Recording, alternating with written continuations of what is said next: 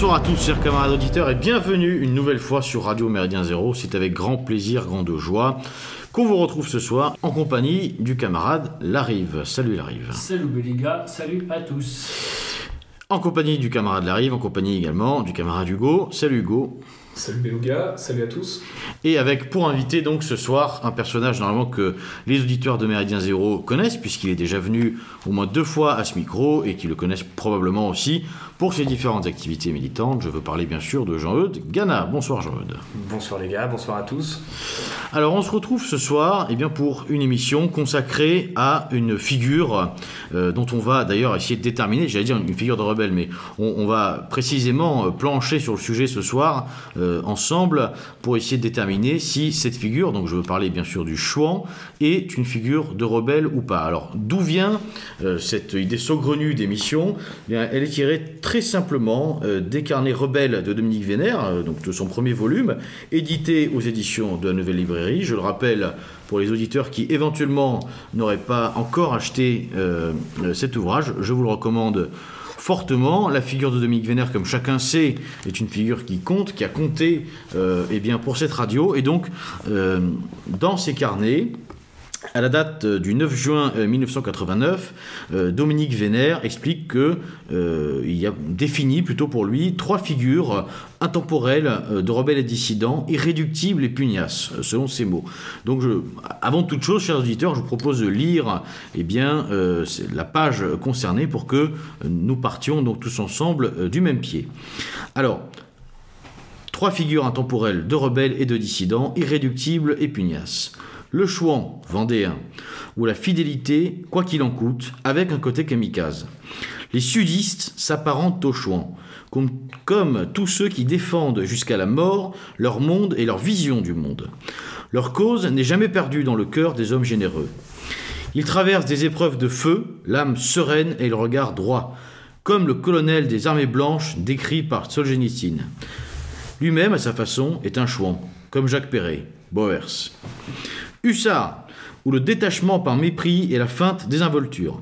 Personnage clé, Roger Nimier prenant tous les risques d'une fidélité absolue pour les réprouver.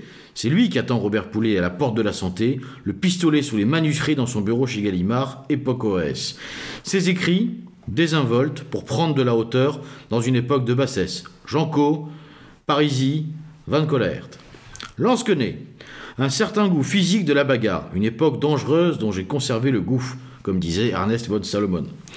L'esprit de bande aussi et un mépris de plomb pour les intellos, ce qui ne va pas sans un certain penchant métaphysique à la façon du premier Junger, de Drieux ou de Quinton. Des lansquenets historiques au corps franc du Balticum, mercenaires, activistes de Jeune Nation, Gotz von Berlichingen, excusez-moi pour ma prononciation euh, allemande qui laisse à désirer, chers auditeurs. Alors voilà pour le passage qui nous intéresse.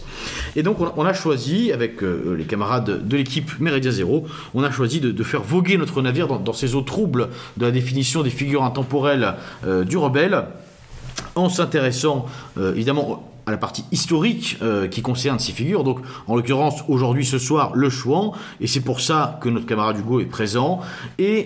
Aussi, parce que c'est ça qui nous intéresse finalement le plus, à, l'aspect plus pratique, plus militant. Et c'est pour ça qu'on a fait le choix d'inviter euh, eh bien ce soir Jean-Eudes, qui, euh, comme chacun sait, a été, alors je ne sais pas si c'était porte-parole ou président euh, de l'Alvarium, en tous les cas qui a participé activement à, cette belle aventure qu'était l'Alvarium, et qui, et qui c'est, alors on en discutera, mais revendiqué, inspiré, peut-être les deux à la fois, de figures chouaniques on a vu souvent des choses autour de Catlino, mais pas que peut-être. Enfin voilà. En tous les cas, et évidemment de par une localité en Anjou, euh, cela va de soi.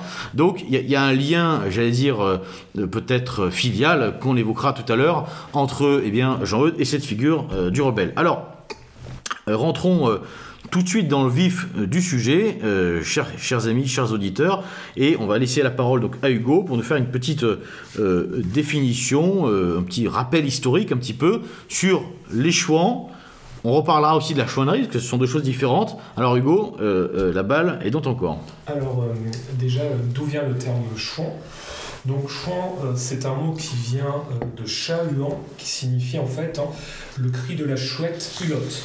Euh, c'était euh, une sorte de cri de ralliement et de signal hein, qui était utilisé notamment par des trafiquants et des faux sauniers, c'est-à-dire des personnes qui notamment euh, trafiquaient des, matières qui étaient soumises à l'impôt. On pense notamment au sel hein, comme la gabelle, et donc des personnes qui, vivaient de cela, c'est-à-dire du trafic de sel.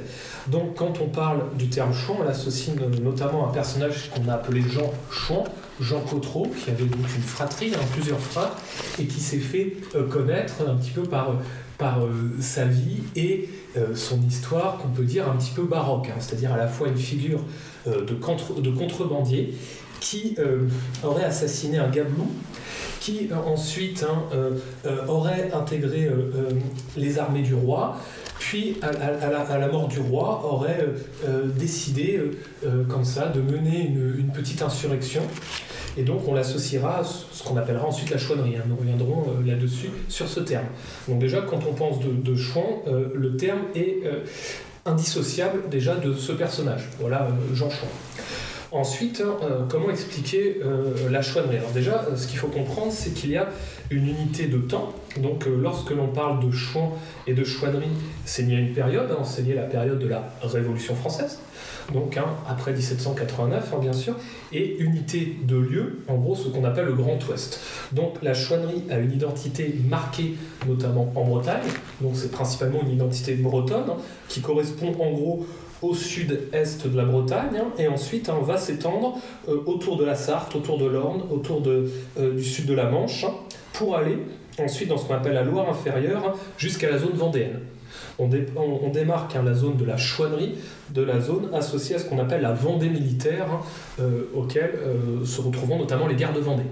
Donc nous sommes dans la même période, les deux éléments sont, sont liés, mais on va quand même dissocier un petit peu les chouans des Vendéens. Ensuite, euh, comment expliquer euh, l'origine de, la- de la chouannerie ou des chouans Je voulais qu'on en parle, ou sinon on en reparlera un petit Non, peu. non, plus ça tard? nous intéresse Ouais. pas du tout. D'accord, ok. Bon, bah, c'est- c'est parti. Alors, pour comprendre un petit peu sa- cette particularité et pourquoi est-elle liée au Grand Ouest et en particulier à la Bretagne, il faut revenir aux structures de l'Ancien Régime. Donc, euh, 1789, hein, on a, vous le savez, la majorité de la population française qui est rurale.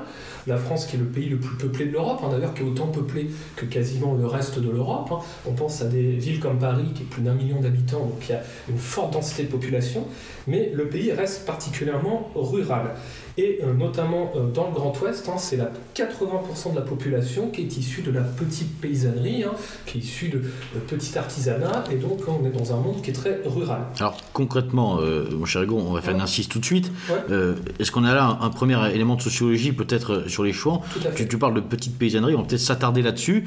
Qu'est-ce que c'est exactement la, la petite paysannerie? J'imagine que ça, ça sous-entend qu'il y a une moyenne paysannerie, une grande paysannerie. Oui, Est-ce qu'on peut expliquer concrètement comment vivent du coup ces gens l'époque. Ben là, en fait, on est dans, les structures encore euh, d'an- d'ancien régime, où en fait, c'est c'est une, une population qui est euh, plutôt, plutôt pauvre, qui euh, ne possède pas forcément de terre. hein. Donc, on n'est pas sur ce qu'on appellera plus tard des physiocrates, hein. on n'est pas sur de l'aristocratie, donc on est déjà sur une population qu'on appelle traditionnellement les laboratores, hein, les laboureurs, une population qui travaille et qui ne possède pas euh, ce qu'on appellera plus tard les moyens de production. Donc, ce sont plutôt euh, des personnes qui exploitent une terre qui ne leur appartient pas et euh, qui vivent de manière assez modeste. Donc on associera au laboratores traditionnel ou encore ce qu'on appellera le tiers-état. Mais à différencier des bourgeois, bourgeois qui sont soit des propriétaires, soit des marchands, soit des habitants du bourg, la ville. Voilà, donc en fait on serait dans cette sous-catégorie au sein du tiers-état et des laboureurs. Et donc, euh, dans cette population, donc on a, comme je vous dis, plus de 80% de la population du Grand Ouest, hein, qui est issue des laboureurs, et issue de la petite paysannerie. Alors, ce qu'il faut comprendre, c'est que dans l'Ancien Régime, il y a un problème, c'est déjà un problème de représentativité. Pourquoi? Parce que au sein des États généraux et ensuite de l'Assemblée constituante, seulement moins de 10% des députés sont issus de ce milieu-là. Donc déjà, euh, c'est une population qui est très peu représentée dans la société de cette époque. C'est pour cela d'ailleurs qu'en 1789, on a une majorité de la population, même du Grand Ouest, qui est favorable aux réformes et notamment à l'abolition des privilèges. Vous savez, la, prise de la Bastille du 14 juillet 1789, avec cette succession de différents éléments qui aboutissent le 4 août 1789 à l'abolition des privilèges. Donc en fait, les, les, les, s'appelle, les trois ordres sont dissous, littéralement, et euh, les anciens ordres sont assujettis de manière égale à l'impôt.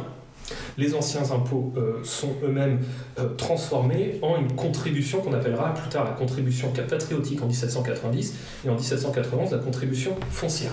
Donc on est sur une population qui, à l'origine, est issue de ce qu'on appelait avant les jacqueries, qui n'étaient pas forcément euh, favorable à un système d'ancien régime et au système de seigneurie, mais euh, qui va très vite désenchanter avec les acquis entre guillemets de la révolution. Pourquoi cette population va se désenchanter? Parce que en fait cette population va se retrouver complètement exclue du système électoral de cette époque. En gros, vont succéder au système d'ordre le principe de ce qu'on appelait les citoyens actifs. Les citoyens actifs, c'était les personnes qui pouvaient littéralement faire le jeu bah, du système politique, c'est-à-dire qu'ils pouvaient voter. Pour être citoyen actif, il fallait avoir plus de 25 ans, être inscrit à la garde nationale et être ni en état d'arrestation euh, ni en état de faillite et domicilié sur plus d'un an à la même zone. Aussi, dans notre région, il y avait plus de 414 000 habitants, seulement 10% pouvaient participer à la vie électorale et la vie politique. Donc on est sur une population qui va se retrouver un petit peu comme floué par cette nouvelle république naissante. Autre élément important, avec la nationalisation des biens du clergé, et eh ben en fait, c'est une population bourgeoise qui va profiter de ces biens et des nouvelles réformes. Et donc, on est comme ça dans une population qui, au départ, pensait la révolution favorable, qui va se retrouver complètement hors du système. Donc déjà, on a, on a des éléments qui nous permettent de, définir notre sujet. Cela correspond à une frange exclue bah, du nouveau système, du nouveau système politique hein, et de la révolution. Est-ce que pour l'instant c'est clair? Pas du tout. Je crois que arrive à une question. Alors en fait, euh, on a déjà eu droit à une, belle explication historique euh, sur, sur, qui sont les Chouans et qu'est-ce qui a provoqué euh, euh, leur, leur, soulèvement. Euh, en revanche, je, je me demandais, j'ai plusieurs questions simultanées, si tu pouvais nous, nous, parler aussi plus précisément des Vendéens et, et, aussi par ailleurs, est-ce que avec le, les siècles passants, ne peut-on pas inclure dans l'idée de, de, la, de la chouannerie les Vendéens également Et je pose cette question en m'appuyant sur la citation de Dominique Vénère, qui qui inclut ou qui même cible le Vendéen dans sa définition du chouan. Voilà. Donc est-ce que tu peux euh, nous, parler aussi du, je dirais de, l'épopée vendéenne Et, et, nous donner peut-être que Jean-Yves pourra le faire, nous donner son, son, point de vue sur, sur ce, comment dire, cet héritage historique de la chouannerie qui semble dépasser le cadre euh, géographique euh, du développement de la chouannerie à la Révolution.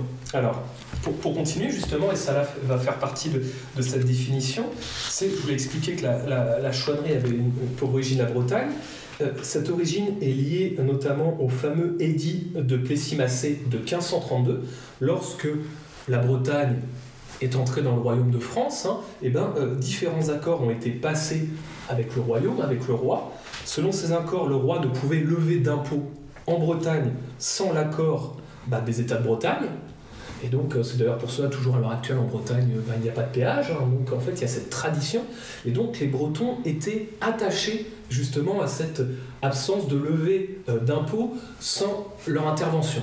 De la même manière, il n'y avait pas de gamelle, c'est-à-dire pas d'impôt sur le sel en Bretagne. Donc là, en fait, avec ce nouvel dire universel, hein, que l'on va retrouver dans toutes les régions, ben, il va déjà y avoir une révolte fiscale. Une révolte fiscale sur ces nouveaux impôts. La, euh, la France étant en guerre, hein, bah, euh, de plus en plus de taxes vont être mises en avant. Et donc il y a, déjà ces, petites révoltes paysannes hein, qui, sont, qui ont pour origine la fiscalité. Mais il y a par-delà une autre euh, révolte qui va prendre de l'ampleur, et notamment en Vendée, qui est liée à plusieurs phénomènes. Déjà, ce phénomène, hein, c'est le 12 juillet 1790, la constitution civile du clergé. En gros, c'est la suppression des évêchés et la constitution en fait hein, d'un nouveau clergé élu par des citoyens actifs, ces fameux citoyens dont je vous ai parlé, qui d'ailleurs n'étaient pas toujours catholiques. Et donc on se retrouve comme cela avec des évêchés qui vont fusionner les uns aux autres et euh, d'anciens prêtres ou évêques qui vont être destitués, remplacés par des nouveaux plutôt acquis à la République. Donc en cela, dans euh, une région où la majorité des prêtres vont refuser euh, cette constitution civile, on pense à 65%, et eh ben, il va y avoir aussi cette dimension spirituelle et religieuse hein, qui va particulièrement euh, marquer tout le Grand Ouest et notamment la Vendée.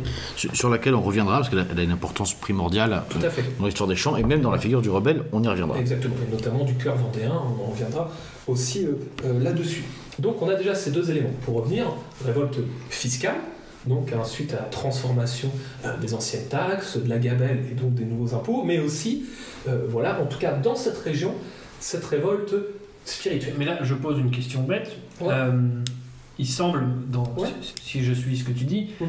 que, que, ce phénomène en Vendée soit distinct du phénomène qui a provoqué la chouannerie. Tout à fait, tout à fait. Alors pourquoi est-ce que on associe encore aujourd'hui, y compris Dominique Vénère, euh, les, deux termes et les, deux phénomènes finalement. Alors, étant donné que, encore une fois, ça part de deux phénomènes distincts. Alors pourquoi? Parce qu'à un moment, il va y avoir justement une forme d'association et dans le cas de la chouannerie, la chouannerie va découler des guerres de Vendée, puisque les premières insurrections constituées euh, vont se faire en Vendée par d'anciens militaires, d'anciens hommes, notamment qui vont constituer des forces armées, mais issues du monde paysan et rural, qui, suite à la répression et aux massacres causés notamment par les généraux républicains, entre guillemets, on pense notamment à Tureau et aux colonnes infernales, vont eux-mêmes se disloquer, et donc le système militaire va se transformer en ce qu'on appellera des chouanneries c'est-à-dire des petits groupes autonomes qui vont pratiquer la guérilla. Donc c'est pour ça qu'on associe souvent, à juste titre, hein, Chouan et Garde-Vendée, parce que les deux sont intimement liés, c'est la, la même époque, c'est plus ou moins la même zone géographique, même si on dissocie encore une fois la Vendée militaire des zones de la chouannerie, et une partie de la chouannerie découlera voilà, de, des guerres de Vendée et des massacres perpétués par les, colonnes infernales, hein. c'est-à-dire en fait des troupes envoyées par Paris qui vont littéralement ravager la Vendée et massacrer en pratiquant la, la politique de la terre brûlée différents villages, différentes familles et tout individu soupçonné d'appartenir à une armée contre-révolutionnaire. Et puis il y aura une jonction de toute façon physique au moment où l'armée euh, catholique et royale, donc vendéenne, ce qu'on appelle la Vendée, qui n'est pas la Vendée actuelle, hein, c'est l'Anjou et bref une partie du Poitou et la Vendée, euh, va essayer de rejoindre Granville en Normandie en espérant que de l'aide des Anglais et où de toute façon ils vont croiser la route des Chouans et euh, faire voilà mener des combats ensemble. Tout à fait, tout à fait. Donc voilà, on va, on va avoir ce, ce, ce lien. Et vraiment, le, point qui est peut-être le plus important euh, pour comprendre un petit peu ces, ces évolutions structurelles, hein, c'est surtout le rejet de la levée des hommes. En gros, le décret du 25 janvier 1793, soit quatre jours après l'exécution de Louis XVI, hein, donc vous voyez, on a aussi ces éléments-là, eh ben, euh, va être levé un, grand décret qui en gros est une forme de conscription, c'est-à-dire hein, pour constituer une grande armée face aux ennemis européens et notamment l'Autriche, hein, qui rappelez-vous était en guerre avec, avec la France, hein, eh ben on a comme cela euh, des commissaires qui vont être chargés de veiller sur la conscription. Donc 82 commissaires, chacun par département, ce sont les ancêtres un petit peu des préfets, qui vont être dépêchés pour obliger voilà, la conscription, c'est-à-dire en fait, tout homme âgé de 18 à 40 ans, célibataire ou veuf sans enfant, pouvait potentiellement rentrer dans cette grande armée et constituer l'armée républicaine. Donc c'est aussi le rejet de ces mobilisations qui vont entraîner les premières révoltes. Alors, on va revenir évidemment sur, sur tous ces différents aspects. Merci Hugo pour cette présentation. On va, chers auditeurs, donc examiner un petit peu cette figure du choix et la comparer, pourquoi pas l'aligner, ou pas d'ailleurs demeurant, sur la figure du rebelle dans un sens plus général. Pour ça, on va procéder donc euh, en, deux temps. Dans un premier temps, on reviendra donc avant toute chose euh, sur cette figure du rebelle pour la comprendre, pour essayer d'en cerner un petit peu les contours, pour essayer de la définir ensemble. Et dans un second temps, qui sera évidemment plus long, on s'attendra donc sur le choix précisément. On essaiera d'en faire une, sorte de typologie, même si évidemment c'est toujours réducteur et grossier euh, de, faire sur l'exercice. On, va quand même essayer de s'y frotter un petit peu pour comprendre ce qu'a voulu nous dire, en tout cas ce qu'a voulu dire euh, dans ses carnets, eh bien euh, Dominique Vénère. Mais avant ça, avant ça, j'aimerais qu'on s'attarde un petit peu avec Jean-Eudes sur l'aventure évidemment Alvarium et surtout l'influence qu'elle a reçue, qu'elle a bien voulu recevoir, eh bien des choix et des des grandes figures, j'allais dire, chouaniques. Alors nous, c'est tout naturel, hein, si je puis dire. Disons qu'on pour ceux qui ont grandi en Anjou, on voit bien à quel point tous les, la plupart des villages, tous nos paysages et l'histoire de la plupart des, au moins de toutes les grandes villes et même de beaucoup beaucoup de villages est marquée par les guerres de Vendée. Et en fait, euh, euh, si on se penche sur l'histoire locale, il y a même un certain nombre de croisements, de calvaires, etc., qui ont euh, des petites anecdotes ayant trait aux guerres de Vendée. Donc on a immédiatement été très marqué, euh, d'autant plus que, alors ça viendra tout à l'heure euh, quand on parlera de la figure du rebelle, mais on peut faire énormément d'analogies entre la situation qui est la nôtre euh, en Anjou, mais même je crois pour énormément de Français, et celle qui fut celle des, des Chouans et des Vendéens. À savoir que notre monde, tout ce que nous aimons, euh, les, structures de pensée, même les structures familiales, etc. Tout ce dans quoi on a baigné, euh, quand on a eu la chance en tout cas de pouvoir baigner là-dedans, ou tout ce qu'on aime, tout ce qu'on a pu découvrir, je parle pour des militants qui viennent d'autres horizons que les milieux cathos, mais bon, bref, tout ce qu'on aime indépendamment même des milieux cathos, euh, est menacé. Et euh, il y a des gens venus de Paris ou de Bruxelles ou d'ailleurs, d'ailleurs si on pense à, des idéologies qui nous viennent des États-Unis, qui, prétendent nous interdire de, rester ce que nous sommes en fait, ou de rester ce que nous fûmes peut-être. Et, euh, et, je crois qu'en cela, il y a une véritable analogie avec le Chouan ou le Vendéen, à savoir que ce sont des gens qui au final étaient tranquillement dans leur coin et qu'on est venu voir en leur disant non non euh, tout ce que tu as aimé toute la manière dont tu as vécu euh, euh, toute ta croyance religieuse même tout ça c'est fini et voilà tu dois t'enrouler devenir un parfait citoyen républicain et tout. Et nous on revit ça à nouveau aujourd'hui de plusieurs manières. Bien sûr avec toutes les réformes sociétales on se retrouve avec des gens qui veulent nous expliquer qui vont expliquer à nos enfants qu'ils sont ni hommes ni femmes que deux papas et deux mamans c'est pareil qu'un père et une mère que Boubacar est aussi français qu'eux. Enfin, euh, voilà. Et là, je crois que euh, la fin du XXe siècle et le début du XXIe siècle euh, connaissent une véritable révolution anthropologique, si je puis dire, pour les Français que nous sommes et en particulier pour les Angevins. Et en cela, eh ben, on s'est tout de suite retrouvé dans les guerres de, voilà, dans les guerres de Vendée et dans la, dans la chouannerie.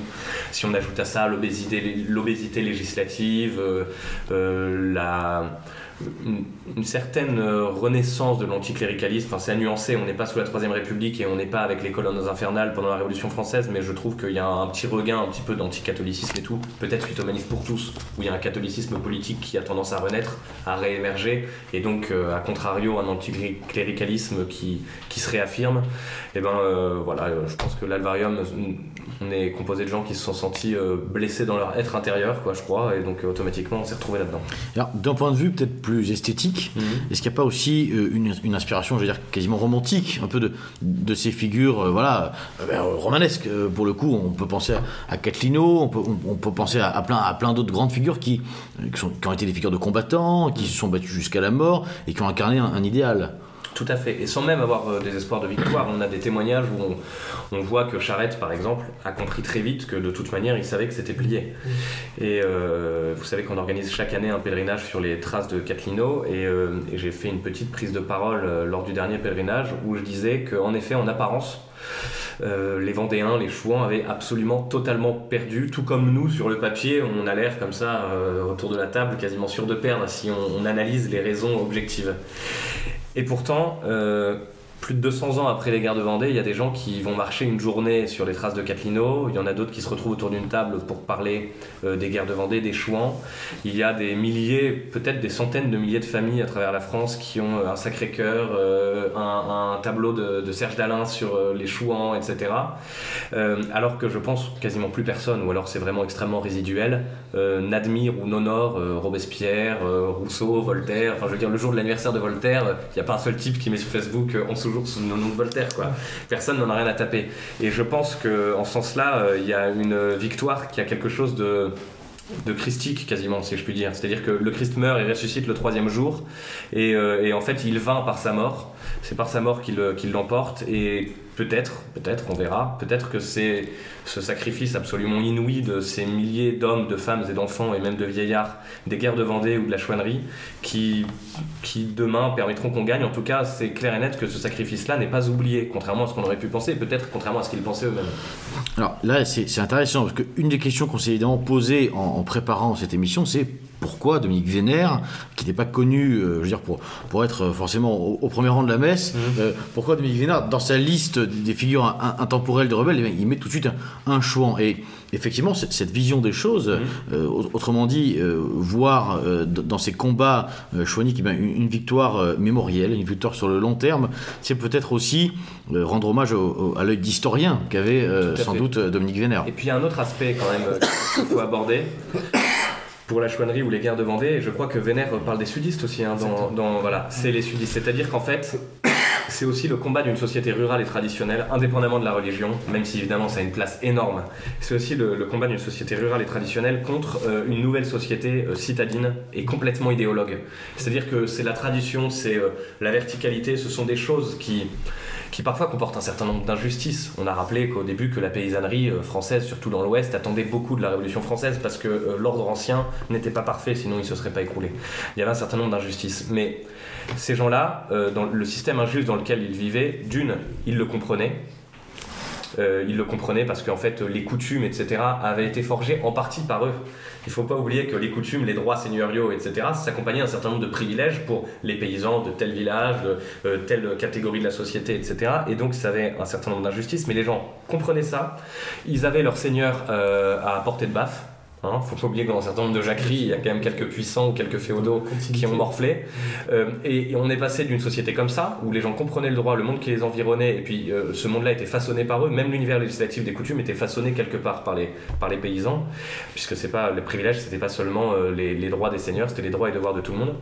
À un monde dans lequel la loi est faite à Paris, euh, est censé s'appliquer uniformément sur tout le territoire et où le député il n'est pas à portée de coup de pied dans les couilles ou de baffe. Et on vit exactement la même chose aujourd'hui.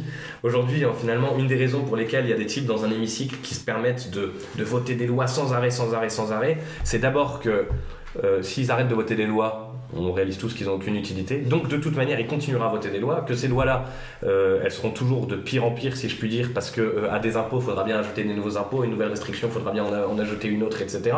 Et surtout, parce que les mecs sont pas à portée de baffe. Honnêtement, si on forçait les députés à faire le tour vraiment de leur circonscription tous les ans, et que voilà, leur personne n'était pas sacrée, pour citer Mélenchon, je pense que la France irait beaucoup mieux.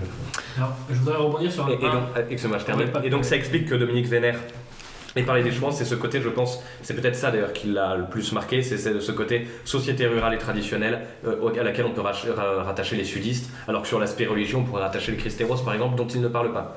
Alors, je veux rebondir sur un point anecdotique, mhm. mais euh, euh, vous devez être, vous, ancien Alvarium, assez touché par les propos de Dominique Vénère, parce qu'il associe les chouans, les Vendéens, aux sudistes, et vous-même, vous avez confectionné un drapeau mmh. Qui lie ces deux, je dirais, peuples, mmh. ces, deux, ces, deux rebelles, ces deux formes de rebelles. Tout à fait, on a, on a repris le drapeau sudiste qu'on a détourné en remplaçant les, les étoiles par euh, des fleurs de lys et un, sacré-cœur euh, voilà, à la jonction des deux, de, la croix, si je puis dire.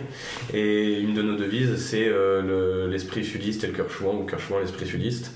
Et c'est vrai que j'ignorais ces lignes de Dominique Vénère, mais on a été euh, très très très fortement marqué par, euh, par les sudistes de Bardèche, en plus des guerres de Vendée précédemment, parce qu'il y a un certain nombre d'analogies dans cette société rurale qui se retrouve face à une société mercantile, citadine, euh, anti-traditionnelle. Alors rentrons maintenant, Sophie Hugo a une dernière question éventuellement. Juste pour revenir rapidement sur l'intervention de jeu que je trouvais très intéressante. Effectivement, on retrouve aussi dans la chouannerie et guerre de, Vendée une, opposition à, ce qu'on appellera l'État jacobin, c'est-à-dire la centralisation de, l'État et le fait de nier les particularités et identités régionales. Euh, on voit notamment dans l'exemple de la Bretagne, hein, comme je vous dis, euh, c'est-à-dire c'est nier des accords qui avaient été passés au préalable. Et là, euh, ce sont des parallèles qui sont tout à fait justes et que l'on pourrait faire à l'heure actuelle, notamment avec le gouvernement Macron qui a cette forme de recentralisation de l'État, mmh.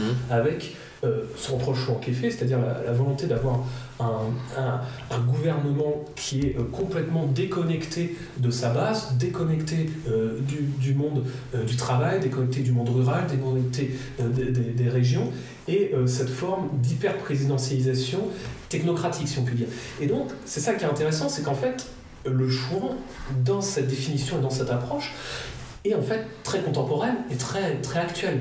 Parce que euh, typiquement, ce genre de, de, révolte trouve encore à l'heure actuelle écho.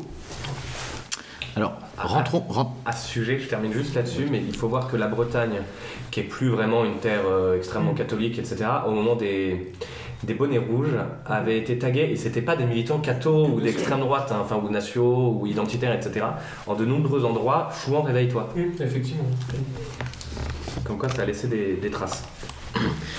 Rentrons maintenant dans, dans le vif du sujet avec cette première partie donc sur la figure du rebelle. On reviendra évidemment, on, on met de côté euh, la figure du chant pour, pour mieux y revenir tout à l'heure, mais avant ça, euh, pour pas euh, avancer dans le vide, on va réfléchir un petit peu. Je vous propose de réfléchir autour de la figure du rebelle et d'essayer d'en- d'en donner une définition. Alors. Dans un premier temps, alors c'est un exercice ex nihilo qui est peut-être pas euh, le plus simple, donc on, va- poser peut-être, euh, on va s'amuser à, mettre notre invité euh, comme ça au pied du mur.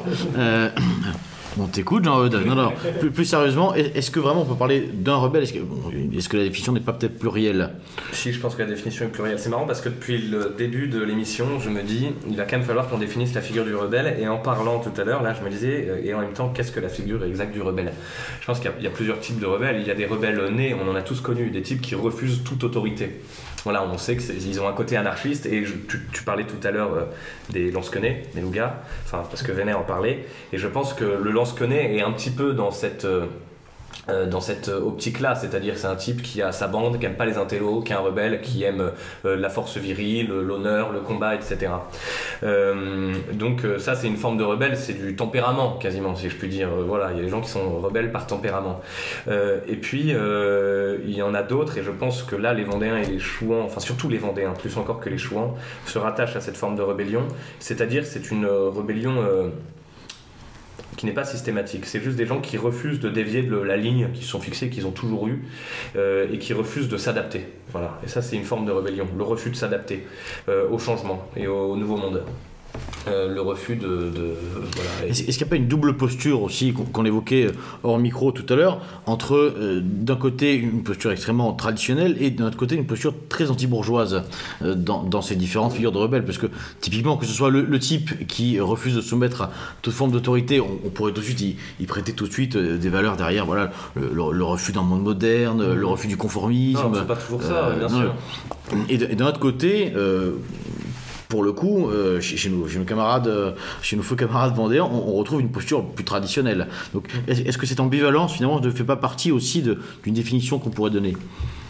Si, bien sûr, et parfois euh, ils font jonction, parce que Jean Chouan, par exemple, c'était quand même, euh, voilà, le, c'était le type, euh, il avait tué donc quelqu'un qu'il soupçonnait de l'avoir donné au gablou, euh, il avait réussi apparemment, apparemment ce serait sa mère qui serait parvenue à obtenir une grâce du roi en échange d'une incorporation dans un régiment du prince de Talmont, le type avait l'air quand même rudement bagarreur, parce qu'il a rossé d'autres gens, il a toujours nié avoir participé au meurtre, enfin, ça a l'air d'être un rebelle, rebelle né, et lui il commence à se rebeller contre la République dès l'abolition des privilèges. Pourquoi? Alors d'abord, il est toujours hostile au Parti républicain et la première des raisons, c'est l'abolition des privilèges parce qu'en fait, il perd son gagne-pain en fait. Voilà, tout de suite. C'est donc euh, c'est un rebelle né. Et en même temps, euh, lui aussi finira par avoir un sacré cœur sur la poitrine et euh, par se battre euh, aux côtés, alors pas de Caprino qui est déjà mort, mais de Laroche Jacquelin qui était un saint homme aussi, et je veux dire quelqu'un de beaucoup plus, de, de moins rebelle par nature, si je puis dire. Mais oui, il y a cette ambivalence qui est très claire. Et alors, quelque chose qui est important peut-être de préciser assez rapidement quand on parle du rebelle, c'est le rebelle l'est-il toujours finalement Puisque euh, on, parle typiquement, si on parle de militants politiques, ce sont des gens qui sont en rébellion, qui veulent être, euh, pour reprendre un, mot qui est bien connu, à eux-mêmes leurs propres normes, mais pour autant, euh, c'est pas automatiquement, je dirais, des anarchistes. Ils sont pas rebelles contre toute norme. Non, et pourtant, euh, c'est vrai qu'en théorie, hein, la rébellion bien comprise contre le monde actuel devrait pas être une rébellion, ne devrait pas être une rébellion contre toute norme, mais on voit bien, même dans, les milieux militants de, chez nous, des gens qui, à force d'avoir l'esprit euh, chemise noire, qui est l'esprit de, de rébellion un peu par, par excellence, hein, euh, euh, ont une forme de nihilisme finalement. C'est-à-dire que de Ménéfrégo en Ménéfrégo, ils respectent plus rien, quoi. Euh, et donc je pense que c'est un des, des travers, et parce que à ne plus rien respecter, à vouloir être seulement sa propre norme, on devient euh, uniquement l'esclave de soi-même ou voilà ou un électron libre. Et, et est-ce qu'on est encore un rebelle quand on est un électron libre? Ben, précisément, ça, ça- ça pose une question qui est intéressante, justement, c'est celle du cadre euh, de la rébellion. Et euh, ce cadre, d'ailleurs, les choix ne dérogent pas à la règle, il est aussi peut-être éminemment euh, spirituel. Alors, euh, le rebelle a-t-il vraiment, enfin, pour être un bon rebelle, faut-il avoir nécessairement une, une, véritable spiritualité, qu'elle soit d'ailleurs verticale ou, ou, autre? Eh bien, disons que on peut se contenter d'être un rebelle, c'est-à-dire de juste être un rebelle, ou alors on peut mettre, euh, on peut devenir rebelle pour une cause plus noble qui nous dépasse nous. C'est-à-dire qu'on c'est la même chose tout le temps dans la vie, hein, mais selon moi, euh, la, vraie et belle rébellion, c'est celle qui dépasse nos propres euh, personnes, alors qu'il y a des gens qui, ce qui n'empêche pas euh, des, élans romantiques, esthétiques, etc., absolument sublimes, hein. mais la rébellion pour la rébellion, il me semble pas que si on parle d'un point de vue politique, ce soit extrêmement porteur. À l'arrière. Alors j'ai un commentaire qui est à la fois une question ouverte à, vous tous. être un rebelle, est-ce que c'est pas simplement s'opposer euh, à l'idée majoritaire euh, de son territoire, disons? Par exemple, euh, le, le, le, gars qui est favorable à la révolution en Vendée en 1790 mhm. n'est-il pas un rebelle par rapport à, aux gens de son, visage, de, son village qui sont royalistes, par exemple? Enfin, je, je, je, je, mets les pieds un peu dans le plat, mais finalement, n'est-ce pas être rebelle d'avoir la position qui diffère de, la majorité? Est-ce que c'est pas ça la définition du rebelle en soi? Parce que euh, la, la, rébellion, Enfin, la première rébellion en soi, elle fait partir un peu, un peu haut, mais c'est celle de Lucifer. non, mais c'est exactement, c'est là que j'allais revenir. Mais la première rébellion, c'est celle-ci. C'est pour ça que la rébellion, c'est pas une fin en soi. Enfin, pour ceux qui y croient. Hein. non, mais c'est pour ça que la rébellion, c'est clairement pas une fin en soi. Quand on voit euh, des gamins euh, LGBT ou je sais pas quoi qui se font foutre à la porte de chez leurs parents, techniquement, parce qu'ils ont annoncé à tout le monde à un dîner de famille, parfois de famille catho ou traditionnelle, etc. Je vous emmerde, je suis PD. Euh, c'est quand même, voilà, c'est de la rébellion et, et c'est parfois extrêmement courageux. Bon, même si c'est en accord avec euh, les standards de la société actuelle. Hein. Mmh, mmh. Mais euh, Hugo. Alors moi, je ne serais pas forcément d'accord avec vous parce que je trouve dans l'acte de rébellion, il y a une question de rapport de force.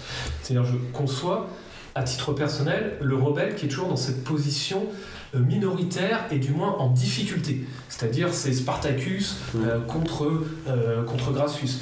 c'est, qu'est-ce qu'on peut avoir on, dit, on parlait déjà Guillaume Carle contre la noblesse de Charles Mauvais. C'est-à-dire en fait, Là, dans le cas, par exemple, euh, d'une personne LGBT, ou là, dans l'exemple des Vendéens, non, parce que... Ils, sont en minorité dans leur famille. Oui, mais il y a au-dessus, de manière consubstantielle, un rapport qui leur est favorable. C'est-à-dire que c'est l'État, c'est-à-dire c'est euh, euh, un, ensemble, mhm. c'est-à-dire à l'heure actuelle, euh, même dans une famille qui a beau être, être plutôt tradie, avoir une posture LGBT, autres, ce n'est pas être rebelle, parce que on trouve tout un tas d'armes et de moyens mis à disposition par le système pour vous venir en aide. Tandis que la rébellion, à mon sens, à, cet, à cet aspect, qu'en tout cas, je dis ça par rapport peut-être au garde Vendée, à la chouannerie haute, mais à cet aspect où vous êtes le petit poussé. Vous êtes vraiment en difficulté, vous êtes vraiment minoritaire, mais quel que soit oui, les si c'est sans retour. Exactement. exactement. Alors, ce, que, ce que tu me dis, euh, qui est très intéressant, me, fait penser à plusieurs phénomènes. Euh, je pense euh, à tous les, les autoproclamés bad boys ou les ultras au foot ou les antifas dans la politique qui sont euh, parfois occasionnellement dans des situations en rébellion face euh, à la police par exemple ou face euh, à tel préfet ou à voilà des, des, micro-pouvoirs mais qui en soi au-delà en fait rejoignent les autorités. je veux dire, les bikers par exemple. Je vais me faire l'ennemi des bikers, mais les bikers qui sont les soi-disant amoureux de la liberté, hein, on les a pas vus en France par exemple se manifester euh, plus particulièrement euh, face à toutes les atteintes à la liberté qu'on a eues depuis deux ans. T'exagères, ils ont quand même fait vroom vroom euh, sur le périphérique parisien. Quand Johnny est mort, voilà, mais sinon on les a pas vus.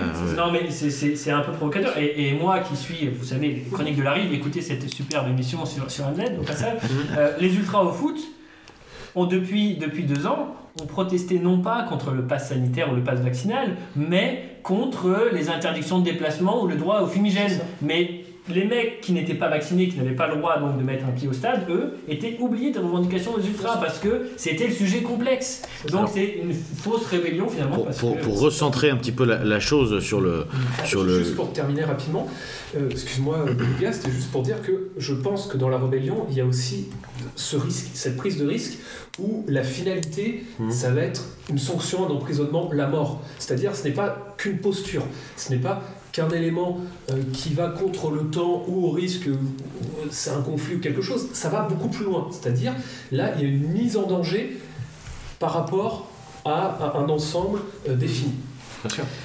Dans, sa, dans le titre un petit peu de sa, de sa note, euh, Vénère parle de figure intemporelle de rebelle, il parle aussi de dissident qu'il qualifie d'irréductible et de pugnace. Donc, est-ce que là, il n'y a pas aussi une, piste euh, de réflexion qui nous est donnée Irréductible et pugnace. Alors, irréductible, euh, ça rejoint un peu ce que disait Jean tout à l'heure à propos des choix hein, et d'héritage qu'ils ont laissé. Quant, à, la, à, pugnacité, comment est-ce qu'on peut transposer ça à l'heure nous vivons et, à l'ère, j'allais dire, à l'ère euh, civilisationnelle et, même l'ère militante que, que nous connaissons aujourd'hui, qui est quand même empreinte de, de, de, nihilisme, si ce n'est de, néant complet, quoi, pour le coup. Jean-Eudes. Bah, C'est-à-dire, c'est de être éduré. Hein. Je crois que c'est ce qui manque terriblement à nos à nos, à nos milieux militants. Euh, si vous voulez, il est très rare que des jeunes de 20 ans aient la chance de croiser des types de 40 ans qui militent encore et qui puissent les aider. Et euh, la pugnacité, euh, de ce point de vue-là, c'est quand même un plus quand on est dans un coin ou dans un groupe militant où on peut rencontrer des gens qui continuent à militer jusqu'à leur mort. Et heureusement, on en connaît aussi. On connaît des figures. récemment, la, la, plus jeune, la plus jeune emprisonnée de l'OS Métropole continue à coller des affiches en Bretagne toutes les semaines, vous voyez. Elle se lève à 4h du mat, elle a plus de 80 ans, elle continue à coller des affiches. Bon, évidemment, ça force totalement le respect. Euh, je voilà, je sais pas, j'ai pas grand chose à, j'ai pas grand chose à ajouter. Non, je suis tout à fait d'accord. Il, y a cette dimension d'héritage dans l'aspect pugnacité aussi, c'est-à-dire cette, transmission et cette ligne directrice qui euh, ne, faillit pas, ou du moins cette flamme qui ne s'éteint pas. Donc effectivement, c'est un des éléments qui est, euh, qui est atemporel et important. Comme on dit, malgré, malgré la tempête, euh, bah voilà, on, garde, on maintient le cap. Dernière question pour essayer de, de, de, terminer un petit peu cette définition euh, du rebelle.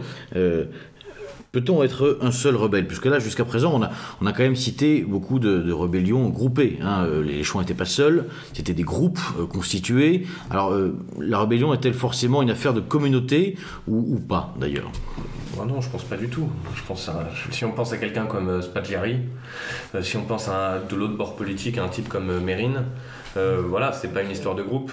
Mais encore une fois, ça rejoint ce que je disais tout à l'heure. C'est à la fois c'est c'est extrêmement esthétique, c'est bluffant, c'est tout ce qu'on veut. Mais est-ce que c'est bien et bon pour autant? J'en suis pas certain. Et c'est voilà, c'est pour ça que la rébellion n'est pas une fin en soi. Les, figures de rebelles peuvent toujours être inspirantes, euh, mais quand c'est pour braquer des banques et faire de l'argent, même si on peut euh, beaucoup aimer le personnage de Spaggiari ou avoir une certaine admiration pour euh, Jacques Mérine, on voit bien les limites de tout ça, quoi.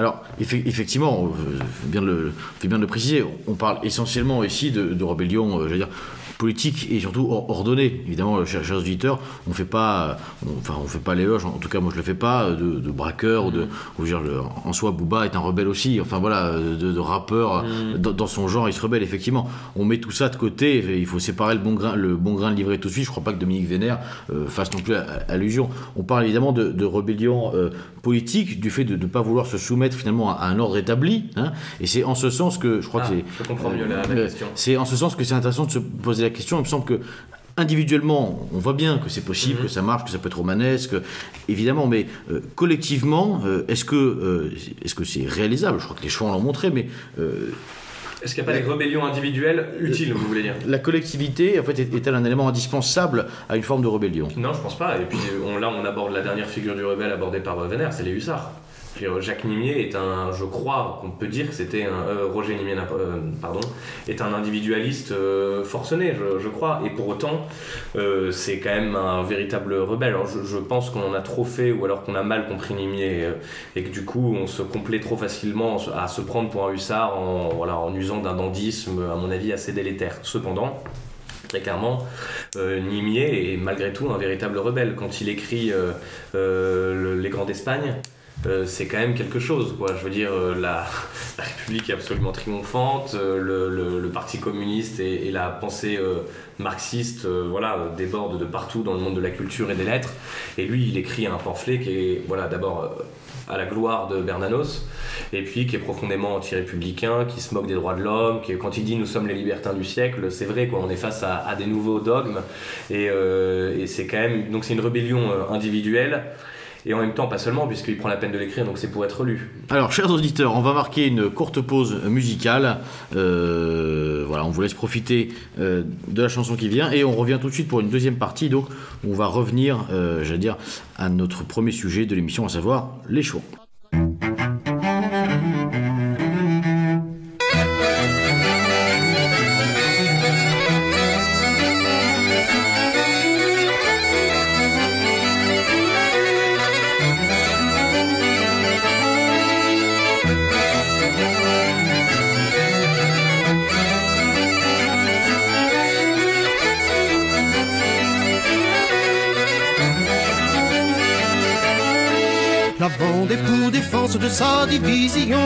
Le soutien de la France va détruire la nation. Sapeurs et bombardiers, artillerie, sont tous prêts à danser la symphonie. À l'entour de nos forces, nous avons pour certains des ennemis atroces qui nous narguent de loin. Nous pouvons nous vanter que ces mutins, nos heures ont notre terrain. Ce complot général de ces républicains, de ce monde total veut battre les chrétiens, mais son coup est manqué pour le certain. Il se trouve éloigné de nos terrains. À Nantes, l'on espère que vous verrez beau jeu. Les chrétiens en colère vous feront voir des feux, en punition du mal et des forfaits. L'on vous prépare un bal, c'est pour jamais. Admirons la vaillante charrette homme de cœur. Il est né pour la France, il fait voir sa valeur. Regardez cette armée rien de plus beau.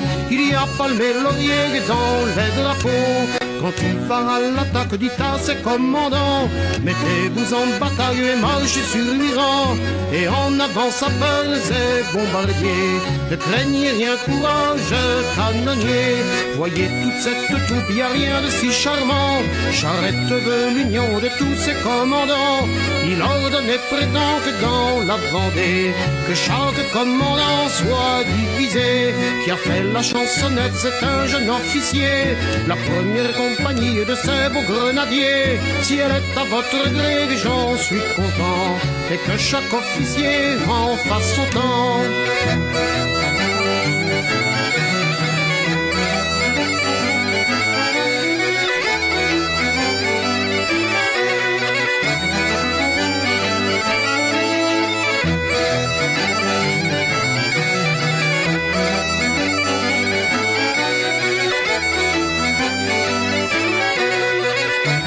Retour, chers auditeurs, après cette petite pause musicale qu'on espère que vous avez appréciée.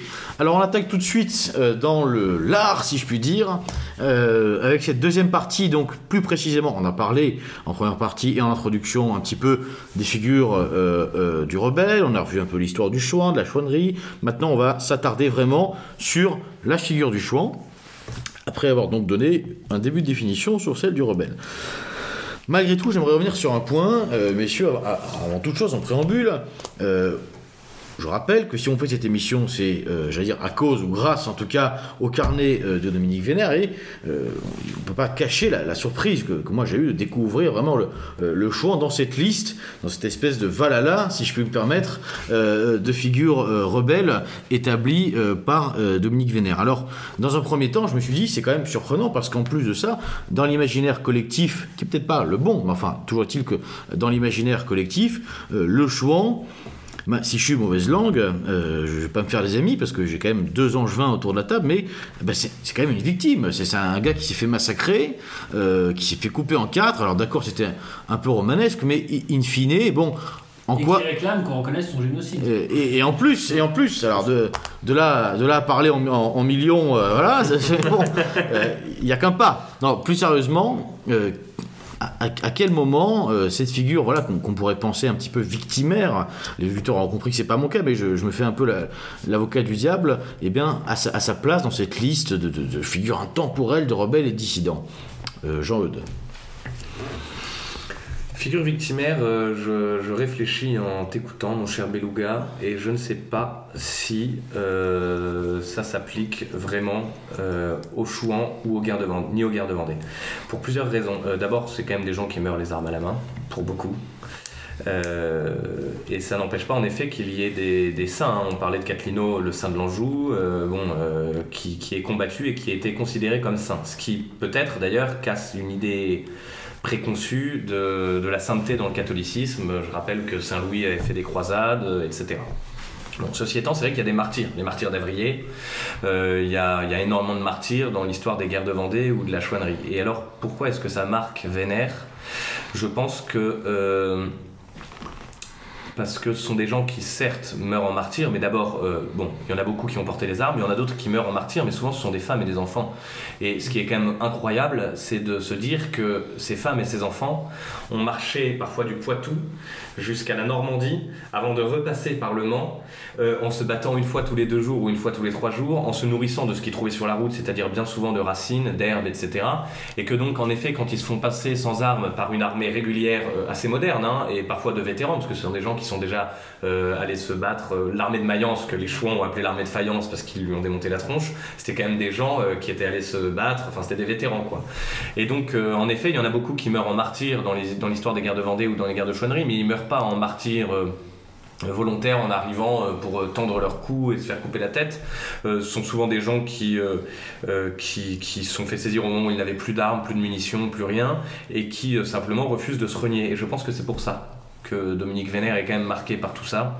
C'est que, je, en tant que catholique, je pense qu'il avait une vision faussée du catholicisme, mais ceci étant, c'était un homme euh, d'une certaine honnêteté intellectuelle quand même, et il n'a pas pu rester insensible à tout ce peuple en armes et en larmes, et qui pourtant a refusé de se, de se renier. Voilà.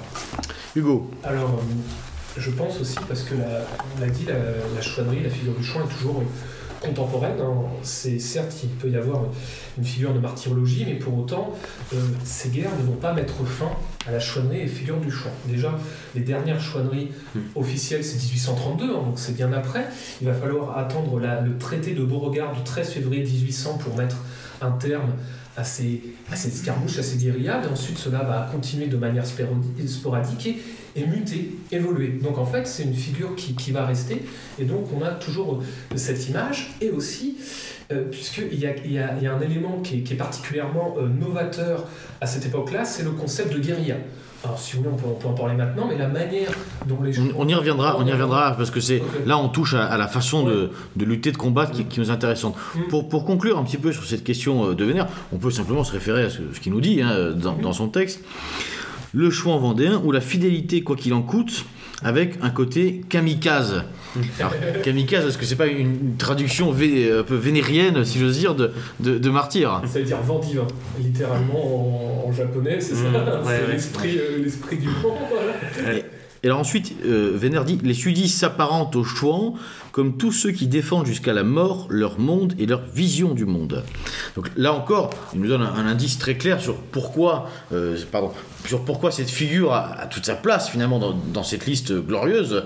Eh c'est que précisément euh, jusqu'au bout, et en ayant d'ailleurs conscience de la défaite à venir, euh, les chouans ont- n'ont pas lâché l'affaire. Alors.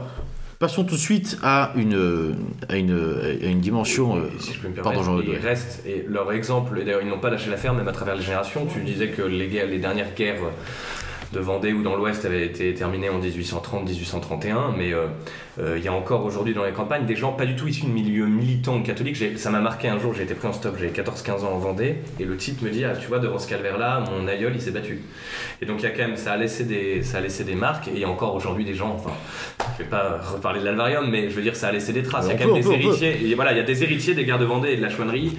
Euh, je pense qu'à l'époque de la Révolution, il y avait personne qui se réclamait de la Sainte Ligue, vous voyez, euh, et ni du, de, de la famille de Guise, du duc de Guise, alors qu'aujourd'hui, 200 ans après la Révolution, il y a encore des gens qui se réclament de la chouannerie, et ça, c'est assez incroyable. Autre, euh, autre volet euh, d'importance, euh, il me semble en tout cas, quand on parle du chouan, c'est le, le volet, j'allais dire, spirituel. Alors, on, parle, on parle beaucoup, évidemment, du catholicisme, puisque c'était la religion, et bien évidemment, des chouans. Malgré tout, si, on essaie de dépasser un petit peu ces, étiquettes pour comprendre, euh, du coup, le, rapport, euh, j'allais dire, à la vie, à la mort, au combat aussi, et quelque part à, la foi euh, que pouvaient avoir les chouans. Euh, était-il, euh, est- est-ce que c'est vraiment une armée, si, si j'ose dire, un peu de, de comment dirais-je, de dévots, De fanatiques. euh, de, fanatiques, d'intégristes, euh, euh, comme on dit au- aujourd'hui, ou alors au contraire, est-ce qu'il y avait, oui, de- surtout d'homophobes, oui, au, au contraire, est-ce qu'il y a une vision peut-être qui, qui dépasse un petit peu tout ça, et simplement une vision transcendantale euh, de point de vue euh, spirituel? Jean-Eudes. Je pense que le catholicisme avait vraiment une place extrêmement importante, surtout dans les guerres de Vendée, qui commencent assez tardivement, euh, en 93, et qui commencent, alors bien sûr, le, le facteur déclencheur, je crois que c'est à Saint-Florent-le-Vieil, hein, une histoire au moment des levées en masse, mais euh, ce qui a vraiment révolté les Mauges, ça a d'abord été des questions religieuses. Euh, là où les Chouans euh, en Bretagne et puis en Mayenne, etc., et- s'étaient déjà rebellés bien avant, mais pour des questions autres que religieuses. Euh, maintenant, quelle est la place de la religion catholique Elle est immense d'abord dans le rapport à la mort. On parlait tout à l'heure des gens qui allaient au martyr ou alors à la mort certaine sans avoir peur du tout. C'est sûr que je pense que Nietzsche aurait parlé de, espoirs dans l'arrière-monde, etc. Mais c'est évident que euh, la, croyance ferme dans euh, le dogme catholique et donc dans un paradis après la mort pour ceux qui ont été dignes du paradis, etc. Ça, peut expliquer quand même cette ferveur absolue. Et d'ailleurs, tous les récits montrent que même pendant la virée de Galerne, même pendant les, les pires etc., que, que ce soit dans les victoires ou dans les défaites, les, les Chouans et les Vendéens n'ont cessé de prier. Voilà, sans arrêt, sans arrêt, sans arrêt. Et donc, euh, euh, voilà, je pense que c'est une grosse place. Maintenant, il ne faut pas idéaliser, si je puis me permettre. Il y a quand même eu aussi euh, des gens qui se sont enfuis, il y avait des marginaux, euh, il y a eu des défaites pas glorieuses du tout, parce que c'était quand même des paysans qui, voilà, qui, qui arrivaient avec des faux et des, bâtons. Il y a eu des cinglés comme on en connaîtrait de nos jours. L'anecdote de l'évêque d'Agra, je ne sais pas si vous connaissez, un type qui est passé d'un camp à l'autre du camp républicain, qui se fait capturer par les Vendéens, qui dit non mais j'étais déguisé en républicain, mais en fait je suis l'évêque d'Agra, je suis envoyé par le pape, etc. Qui Mais ça- plusieurs mois Ça, c'est Émeric Choprade. voilà. là. Euh, non, mais- Ouais, c'est le air cocaïne de l'époque. Euh, et qui passe plusieurs mois, qui célèbre des messes, qui va faire chanter, qui va animer un Tédéum à la cathédrale d'Angers quand euh, l'armée catholique et royale prend Angers, etc. Donc on avait déjà nos mythomanes, si je puis dire. Mais euh, donc tout n'est pas glorieux et religieux, mais euh, c'est clair et net que pour comprendre les guerres de Vendée et la chouannerie en général, ouais, le, le catholicisme c'est indispensable. Et d'ailleurs, pour comprendre comment leur exemple continue de perdurer et comment il est arrivé jusqu'à nous, euh, le catholicisme est une explication aussi. Je pense que sans les milieux catho-tradis, même si c'est pas que par les milieux catho ou les milieux catho-tradis, bah, peut-être qu'on parlerait pas autant de- des guerres de Vendée aujourd'hui, c'est sûr. Hugo. Alors au- aussi, il y, a- il y a quand même une dimension euh, sociale qui correspond surtout au rôle traditionnel qu'avait l'Église en France. C'est-à-dire là, comme on est dans des milieux ruraux, euh, traditionnellement, en fait, l'Église et le clocher rythment la vie de la campagne. Vous vous rappelez du fameux tableau l'Angélus de Millet ben, On associe en fait le rythme de la vie est euh, marqué par le son des cloches. Donc ça va être l'Angélus, ça va être les vêpres, euh, on fait la veillée. L'église est un lieu aussi social où on se rencontre, où on se marie, où l'on meurt. La paroisse a ce rôle vraiment de ciment qui structure la commune, qui a été euh, remplacé euh, ensuite, hein, vous savez, par les mairies, les hôtels de ville. Donc on est encore dans cette société où il y a un véritable attachement, en tout cas c'était le cas dans cette région, envers le clergé. Et donc il y a aussi une forme de solidarité envers des, des, euh, s'appelle, des, personnes qui ont été chassées par les fameux comités citoyens de leur couvent. On pense notamment dans le cas du, Sacré-Cœur, hein, qui à l'origine était brodé, vous savez, hein, ce fameux cœur qui est associé à la dévotion de, de, de la Vierge, hein, euh, qui était euh, brodé par des sœurs chassées des couvents. Donc en fait, porter le, le Sacré-Cœur mon- montrait aussi la, la dévotion et la foi envers la Sainte Vierge qui vous protégeait malgré le diable qui s'était introduit dans... Si je puis me permettre, c'est le. Sacré-Cœur de, de Jésus, c'est pas Oui, envers la. Sainte Vierge, pardon. Ah. Parce que t'as le cœur immaculé de Marie et. Oui, pardon, excuse-moi. oui, pardon, pardon. Excuse-moi. euh, Non, non, non, non, Non, mais- t'as- bien fait. Mais il y a- cette, dimension-là, c'est-à-dire aussi solidarité Mm. avec un clergé euh, séculaire qui a son rôle vraiment social qu'on a oublié, hein, vraiment. et qui ne disparaît que dans les années 50. La fin d'un monde de Patrick Buisson montre bien à quel point les campagnes ont vécu, parfois de manière superstitieuse hein, d'ailleurs, hein, autour de, de la paroisse. Tout à fait. ouais. Et euh, je sais même des témoignages, nos grands-parents arrière-grands-parents, euh, ils ont commencé à, à jouer au football grâce au, au curé qui organisait des matchs de football, commençaient à, à jouer de la musique. Il y a vraiment ce rôle. Et, et là, encore une fois, on est dans un milieu où le clergé a un rôle primordial. Et le fait de, de comme ça supprimer des évêchés, euh, remplacer, voire déporter des prêtres réfac- des ré- réfractaires, eh ben, il va aussi avoir ce, ce soutien et cette solidarité. Donc en plus de la foi, il y a vraiment un aspect de solidarité qui est, qui est, je pense, euh, très important.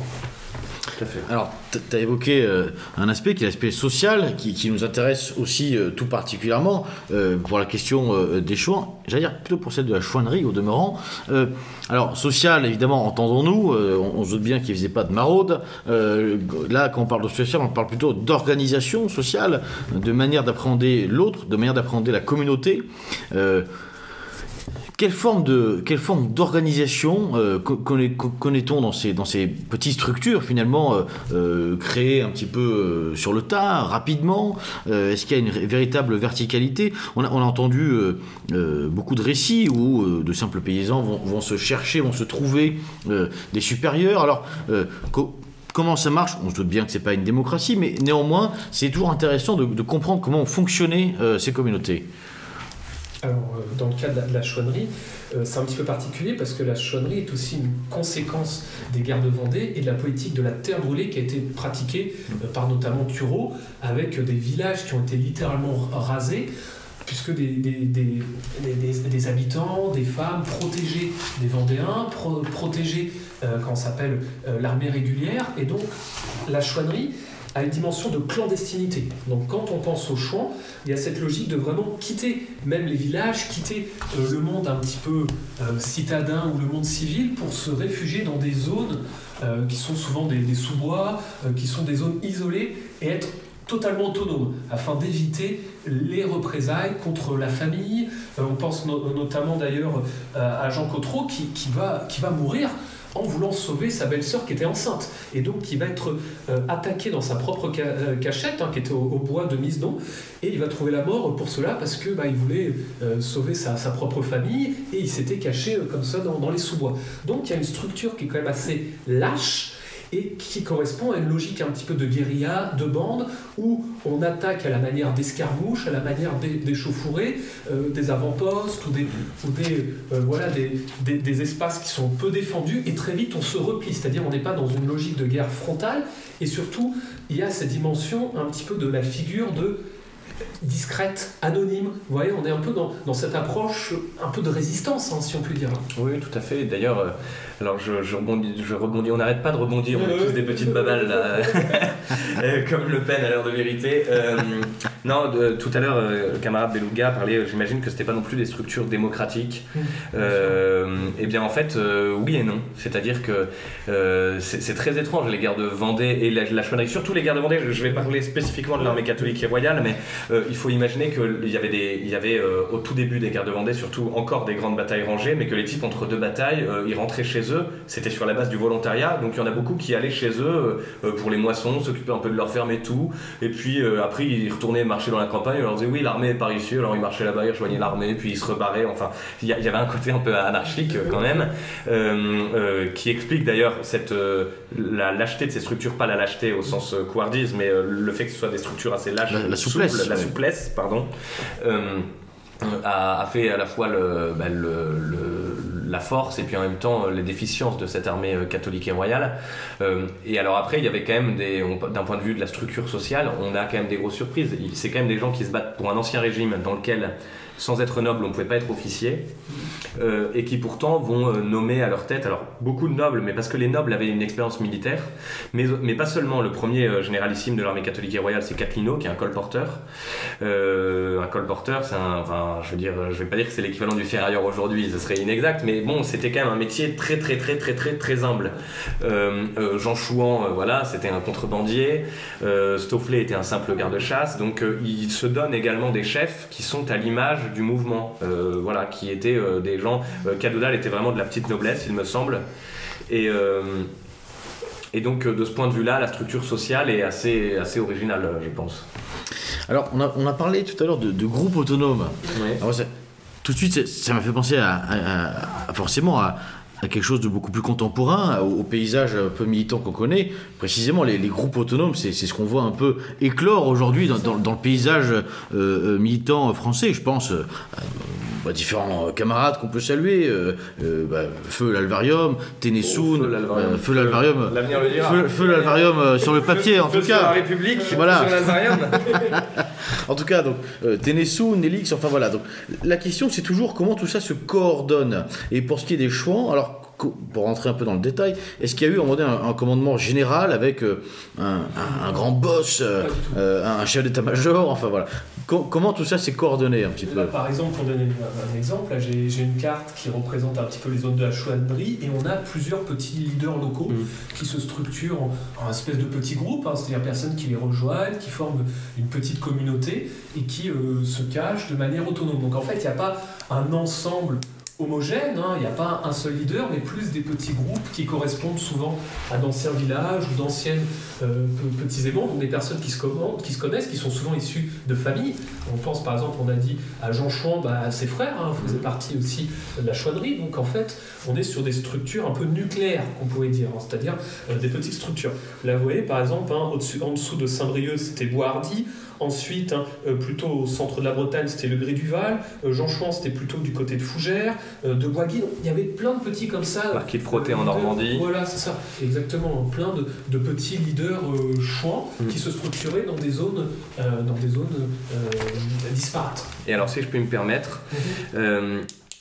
Il y a un seul moment où tout le monde s'est vraiment uni, c'est au moment où l'armée catholique et royale va à Granville. Et, euh, puis d'ailleurs, il y en a beaucoup, euh, dont je crois le, Delbe, qui, euh, qui espéraient après marcher sur Paris. Enfin voilà, parce qu'il y avait des conseils de guerre où on votait à la majorité, hélas, déjà.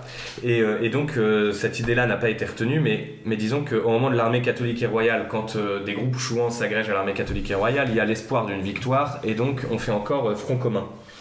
Euh, parce qu'on espère encore gagner. Et, la chouannerie qui continue après l'armée catholique et royale, et puis euh, enfin la politique un peu de guérilla que mène euh, de son côté Charette, lui dans le Poitou, c'est celle des vaincus, finalement. C'est celle des vaincus. Et c'est peut-être celle que, que, nous connaissons actuellement.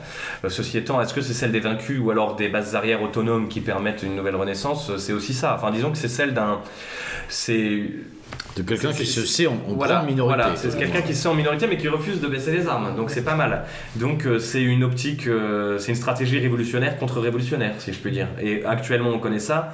Maintenant, j'ai été le, premier, je crois, à plaider pour des petits groupes euh, locaux. Enfin, j'ai pas été le premier, mais j'ai fait partie de ceux qui ont plaidé, à, notamment la dissolution d'une bastion sociale auquel nous on n'appartenait pas, à plaider pour des petits groupes euh, locaux. Euh, maintenant, c'est un héritage qui était aussi porté, plus que porté même par, par, le, par le MAS, par le oui, oui, social.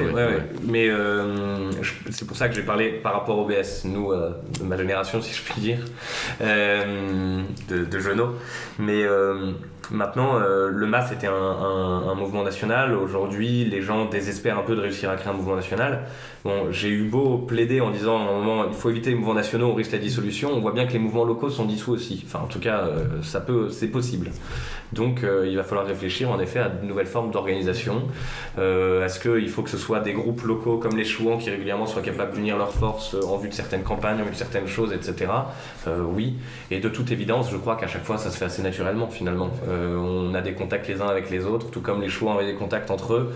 Et puis, euh, quand on est suffisamment fort, on peut, on peut sortir du bois. Alors, j'ai une question à la fois historique et philosophique, entre guillemets. Euh, Est-ce qu'il n'est pas un peu tard pour parler de philosophie Ah, peut-être, on, voit ce, rapprochement, je dirais, naturel et géographique et politique et militaire entre Chouans et Vendéens.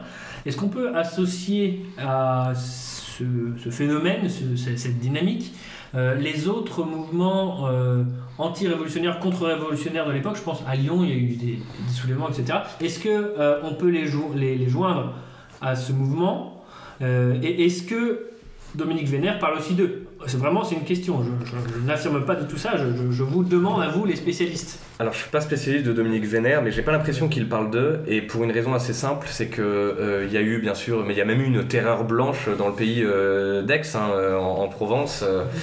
donc il y a eu, la France a été globalement en maintes endroits, il y a eu des révoltes contre-révolutionnaires, ce qui fait la spécificité des Chouans et de la guerre de Vendée, enfin et des guerres de Vendée. D'abord c'est leur jonction entre eux sur une zone quand même très large, quoi, tout le Nord-Ouest, depuis le Poitou jusqu'à la Normandie jusqu'au bout de la Bretagne, d'une. Euh, de deux, c'est le fait que ce soit euh, un peuple entier ou des peuples entiers qui se lèvent. Là où euh, à Lyon, bien sûr, il y a eu une ville, mais d'abord c'est très citadin, c'est une ville. et ça, a été assez succinct, si je puis dire, puisque maté dans le sang beaucoup plus rapidement que ne le furent les guerres de Vendée, qui ne sont peut-être pas terminées. On a, vu aussi que dans, dans, l'ADN un peu chouanique, si je peux parler ainsi, il y a un côté quand même un peu j'allais dire, un peu débrouille. Hein. Euh, Jean Chouan euh, en est l'exemple. Il y a un côté un peu transgressif. On n'hésite pas voilà, à faire avec les moyens du bord, à se débrouiller.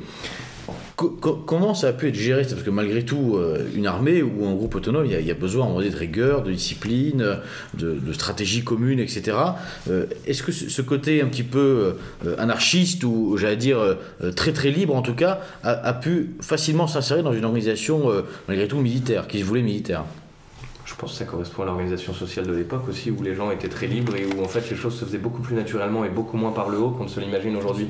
Il y avait des principes verticaux, mais finalement, euh, à la base, les gens, c'est l'anarchie plus 1. Euh, la monarchie, je ne sais plus qui était ça, c'est euh, Maurras. Je sais plus si Maurras, c'est la monarchie, c'est l'anarchie plus 1, et Salvador Dali disait Moi, je suis monarchiste pour que la dictature d'en haut protège le désordre d'en bas. et finalement, euh, les guerres de Vendée et l'organisation très anarchique des groupes chouans correspondent, je pense, aussi tout simplement à un ancien monde où les choses étaient moins verticales qu'on ne le pense. Je, supposition. Et aussi un autre élément, c'est quand on voit, c'est très localisé dans un des territoires que connaissent les belligérants. C'est-à-dire, c'est beaucoup plus facile c'est vrai pour la chouannerie, de subsister dans le cas de la mmh. chouannerie, où c'est une région que vous connaissez, avec ses particularités, avec ses, mmh. zones, avec aussi euh, l'aide qui peut venir au cas où. C'est pas exactement comme une colonne ou une armée qui doit euh, traverser l'Europe ou le pays. C'est pas mmh. les campagnes de Russie, choses comme ça, où il faut un, convoi d'ravitaillement énorme. Vous êtes pris par le, territoire que vous ne connaissez pas, vous êtes pris euh, par, comment s'appelle, par l'hiver, par les intempéries. Là, le fait que ce soit localisé avec des personnes qui connaissent particulièrement bien leur terrain, bah, ça aide aussi à, quelque part à, survivre, rester dans la clandestinité. C'est comme le, le, maquis en Corse, mm. c'est un petit peu le, même principe. Bah, ah, et puis après, ce qu'il faut dire aussi, c'est que les gens, même quand ils connaissaient pas le terrain, même pendant les virées de galère, même euh, Charrette qui à la fin se cache euh, de, pour éviter les colonnes infernales, etc., avec euh, quelques dizaines de types ou quelques centaines de types, euh, qui s'éloignent, qui reviennent et tout.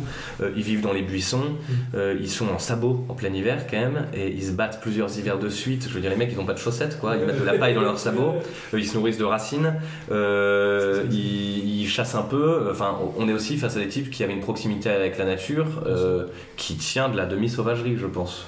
Euh, par rapport à nous autres, hommes occidentaux euh, modernes. On parle de gens qui, de toute façon, euh, voilà, faisaient des soupes avec des herbes, cueillaient des champignons et, se, étaient capables de vivre comme des bêtes. Hein. Donc, alors précisément, y a, ça apporte une, dimension un peu nouvelle dans, cette recherche un peu de définition sur les figures de, rebelles qu'on qu en début d'émission. C'est une dimension physique, une mmh. espèce de rusticité qui semble vraiment incontournable et nécessaire pour ce qui est des choix. Ah oui, bah, c'est pour ça que d'ailleurs à la fin ils se disent on va exterminer, on va, exterminer la Vendée quoi, parce qu'ils se disent on est quand même face à des types qui dans, au fin fond de leur bocage réussissent à bouffer et à boire et à exister avec rien quoi. Et d'ailleurs même avec leur village incendié, les types continuent à se battre. Puis il faut savoir, il y a un contexte de l'époque, c'est-à-dire là on sort euh, de plusieurs années avec des hivers qui sont terribles, il y a une petite ère glaciaire, on a des récoltes qui sont catastrophiques, donc ce sont des personnes qui sont habituées à vivre à la dure. Je ne sais pas si vous le savez, les météorologues ont travaillé dessus, c'est qu'en 1783, en Islande, il y a un volcan qui s'appelle le Laki qui a explosé, qui a causé la destruction de 75% de la vie de l'île, et cela a causé, un énorme nuage de poussière qui s'est abattu sur l'Europe. Et il y a des témoignages en 1786 comme quoi l'été il pleut de la grêle, comme quoi les hivers les températures passent à, à moins 25, les récoltes sont pourries. Donc, ça aussi il faut comprendre, c'est l'une des causes de 1789 et la Révolution française, aussi les émeutes de la faim. Le jour du 14 juillet 1789, lorsque les émeutiers prennent la Bastille, ils pensent qu'il y a du blé et du grain dans le bâtiment. C'est pour ça qu'ils le prennent. C'est la raison principale. Les gens ont faim, les femmes sortent, elles prennent les fourches pour s'en prendre. Les origines des, des, jacqueries de cette époque-là, c'est aussi ça. Mmh. S'en prendre au seigneur local, puisque à cause des taxes et surtout des mauvaises récoltes, les gens ont faim. Donc là, il y a vraiment cette logique où les personnes sont tellement mises à bout qu'elle trouve des moyens de survivre que nous, nous n'avons pas à l'heure actuelle, parce qu'on ne peut pas transposer comme cela. Alors, euh, j'ai une question un peu gonflée peut-être, mais justement, n'est-ce pas, euh, au vu de la, différence euh, difficilement imaginable entre le contexte qu'ont connu les, les Chouans, les Vendéens et le nôtre, n'est-ce pas gonflé de se revendiquer être les héritiers des Chouans, sachant notre confort euh, très développé, y compris lorsqu'on est euh, Lorsqu'on se croit rebelle, par exemple, euh, on a bien mangé ce midi, on a une table avec une bonne bouteille de vin, on a bien chaud, on a des habits chauds, on a tous des chaussettes, personne ne porte de sabots. Bref. Euh, C'est parce que c'est pas pratique pour conduire, sinon je conduis en sabot. voilà, euh. on a une voiture qui a l'essence et par les temps qui courent, c'est un luxe. J'ai vu le prix, hein C'est un luxe, La vérité hein Donc, euh, est-ce que la question matérielle est euh, du coup conditionnée au fait d'être un rebelle Parce que c'était la question. euh, ou non? Et dans ce cas, est-ce qu'on est, on peut être rebelle aujourd'hui? Enfin, euh, vous voyez où je veux en venir Qu'est-ce que- qu'est-ce qu'on qu'est-ce qu'on peut dire de, de tout ça? Écoute, je pense que. C'est la fameuse question du, du, du mec qui pète dans la soie, mais qui, qui se sent un peu, un peu en, en rébellion, ce que, que, que tu poses en, en, en fond. Si je me permets de caricaturer un petit peu Bien sûr. Non, mais après, c'est, euh, on verra bien au moment s'il y a un basculement ou voilà, c'est aussi les circonstances qui permettent aux hommes de se révéler. Ceci étant, euh, sans être des héros, je pense que il y a de nombreux de nos auditeurs ou nous autour de notre table, on, on- on- il nous est arrivé de faire preuve d'un certain détachement des biens matériels ou d'un certain courage. Enfin voilà, le militantisme est un petit détachement quand même. C'est rien à voir avec le sacrifice ultime, hein, euh, notamment celui qui fut euh, celui des, euh, des Chouans ou des, ou des Vendéens.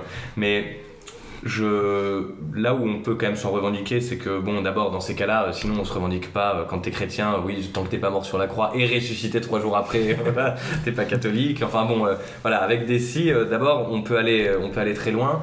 Et enfin, je pense que toute proportion gardée, mais quand même, il y a dans les sociétés rurales actuelles une capacité de résilience en cas de problème, de crise, etc., qui est euh, comparable à celle de la, des, des guerres de Vendée de l'époque. Comparable. Comparaison n'est pas raison, mais c'est pas la même chose. Mais je pense, euh, si vous voulez, que le type qui a grandi à la campagne euh, toute sa vie, qui s'est chassé, avoir au moins un petit potager et pessins à lapin, il est vachement mieux armé en cas de conflit que le gars qui est à Paris, qui se fait bombarder et qui pense que le lait, ça sort uniquement de la brique et pas du cul de la vache. Voilà. Bon, mais Hugo. Et aussi euh, plusieurs éléments, c'est que euh, les chouans vivent avec leur temps. Et nous-mêmes, bah, nous sommes dans cette époque et on doit faire avec. Donc je pense qu'il ne faut pas non plus culpabiliser, puisque chaque époque ne, ne s'égale pas. Voilà, donc euh, quelque part, ça fait partie aussi du militantisme de ne pas être dans une posture ro- romantique et s'imaginer dans une autre époque. C'est, bah, on est dans cette époque, on est là, donc on essaye soit de la changer, soit ça n'empêche pas d'avoir des exemples inspirants. voilà. Exactement, voilà. Et donc là, on est plus dans cette figure qui est voilà, partie en passé, mais on a besoin toujours d'avoir une image, d'avoir une figure, d'avoir un Mais, euh, Sinon, on n'a plus de référence, quoi. Sinon, même c'est une forme de nihilisme. De... Alors en prenant, en prenant ces arguments euh, qui sont enfin, très très très bons euh, en compte, euh, vous avec l'Alvarium, Jean-Eudes, euh, Alors ça, on, dehors, en on va, dehors on va y revenir un petit peu en, en fin d'émission sur, sur l'aventure Alvarium. Euh, je sais pas, c'était, c'était quand même assez, euh, assez sur cette thématique-là, vraiment sur cette, thé- sur cette thématique-là. Alors tu me diras si la question euh, te convient pas pour le moment, mais en dehors de, de la symbolique, euh, je dirais, euh, euh, voilà, le- les logos sur le drapeau, enfin les blasons sur le, le- Mhm. le drapeau, par, par- ou l'héritage culturel, historique, comment, comment, comment dire, être un chouan en 2022 Alors, on va, vraiment y revenir juste après à cette question, euh, parce que là, tu, fais la.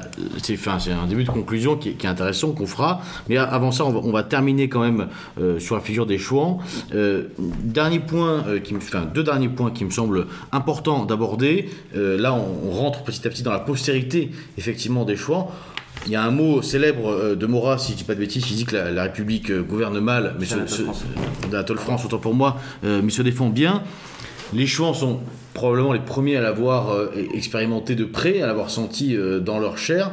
De ce point de vue-là, est-ce est-ce qu'on peut faire, ou est-ce que c'est, comme le dit euh, euh, Larive, est-ce que c'est euh, gonflé euh, de faire un, un parallèle, de tracer comme ça une, une ligne à travers l'histoire et de dire que, en quelque sorte, les, les Gilets jaunes, évidemment, il n'y a pas eu autant de morts, a- c'est- on n'est absolument pas comparable, mais malgré tout, euh, les Gilets jaunes, avec des revendications Évidemment, euh, ils ne souhaitaient pas conserver un, mode de vie, mais en tout cas, ils, souhaitaient survivre déjà un petit peu. Euh, pour ce qui est des Gilets jaunes, c'était vraiment des revendications, oui, de, de survie, hein, pour le coup. Euh, est-ce qu'on peut pas faire un parallèle entre, ces deux mouvements, entre ces deux populations, et dire que ce sont, là encore, deux tentatives finalement populaires, tout simplement, qui ont été matées, alors euh, pour l'une dans l'abondance, dans les fontaines de sang, et pour l'autre dans une répression brutale pour le, le siècle qui est le nôtre? Je pense que l'analogie euh, se tient pour euh, plusieurs raisons. Une raison de, filiation, hein, tout simplement. C'est-à-dire que les Gilets jaunes viennent à 80 ou 90% des campagnes et que les campagnes sont composées de populations qui, au moins à 80%, n'ont pas changé depuis 1500 ans. Euh, donc, déjà, voilà, les, seconds sont peut-être pour beaucoup des descendants de Chouan, au moins dans le Grand Ouest. D'une. Donc, il y a un côté voilà, qui tient. Ensuite, il y a une analogie parce que c'est une France rurale. Euh, c'est une France qui veut travailler euh, euh, chez elle, pouvoir vivre de son labeur et qui se plaint euh, déjà à l'époque des Chouans de certaines taxes, etc. et d'une certaine obésité législative, bon, d'autant plus aujourd'hui. C'est une France qui est méprisée par le bourgeois, totalement. Et c'est une France qui euh, fait pas de grands discours, etc. Eux aussi, la patrie, ils l'ont euh, sous les pieds et pas dans la tête. Tout simplement, en fait, c'est leur environnement. Ils veulent, euh, pour pouvoir faire 20 km autour de chez eux, parce que pour beaucoup, ils ne vivent que à 20 ou 30, dans un rayon de 20 ou 30 km, les, les gilets jaunes autour de chez eux.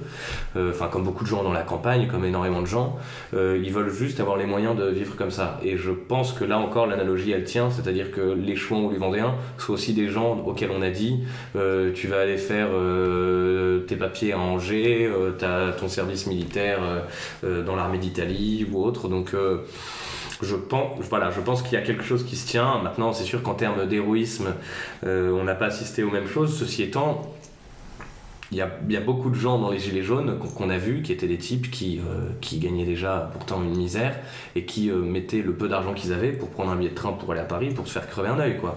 Et en fait. euh, Tout vais- en étant primo-manifestant. ce qui- oui, qui- oui tout en pas- étant primo-manifestant, mais comme, comme les Chouans qui n'étaient pas des gens politisés. Donc euh, en fait, euh, je pense que de toute façon, fondamentalement, le, le, le- le bon gars et la vérité se situent en dehors des idéologies et de la politique. Quoi. Et donc euh, c'est quand tu sors de l'idéologie que tu approches de la vérité. Et là, le gilet jaune, il y avait une vérité primordiale, c'est on veut avoir de quoi bouffer. Enfin.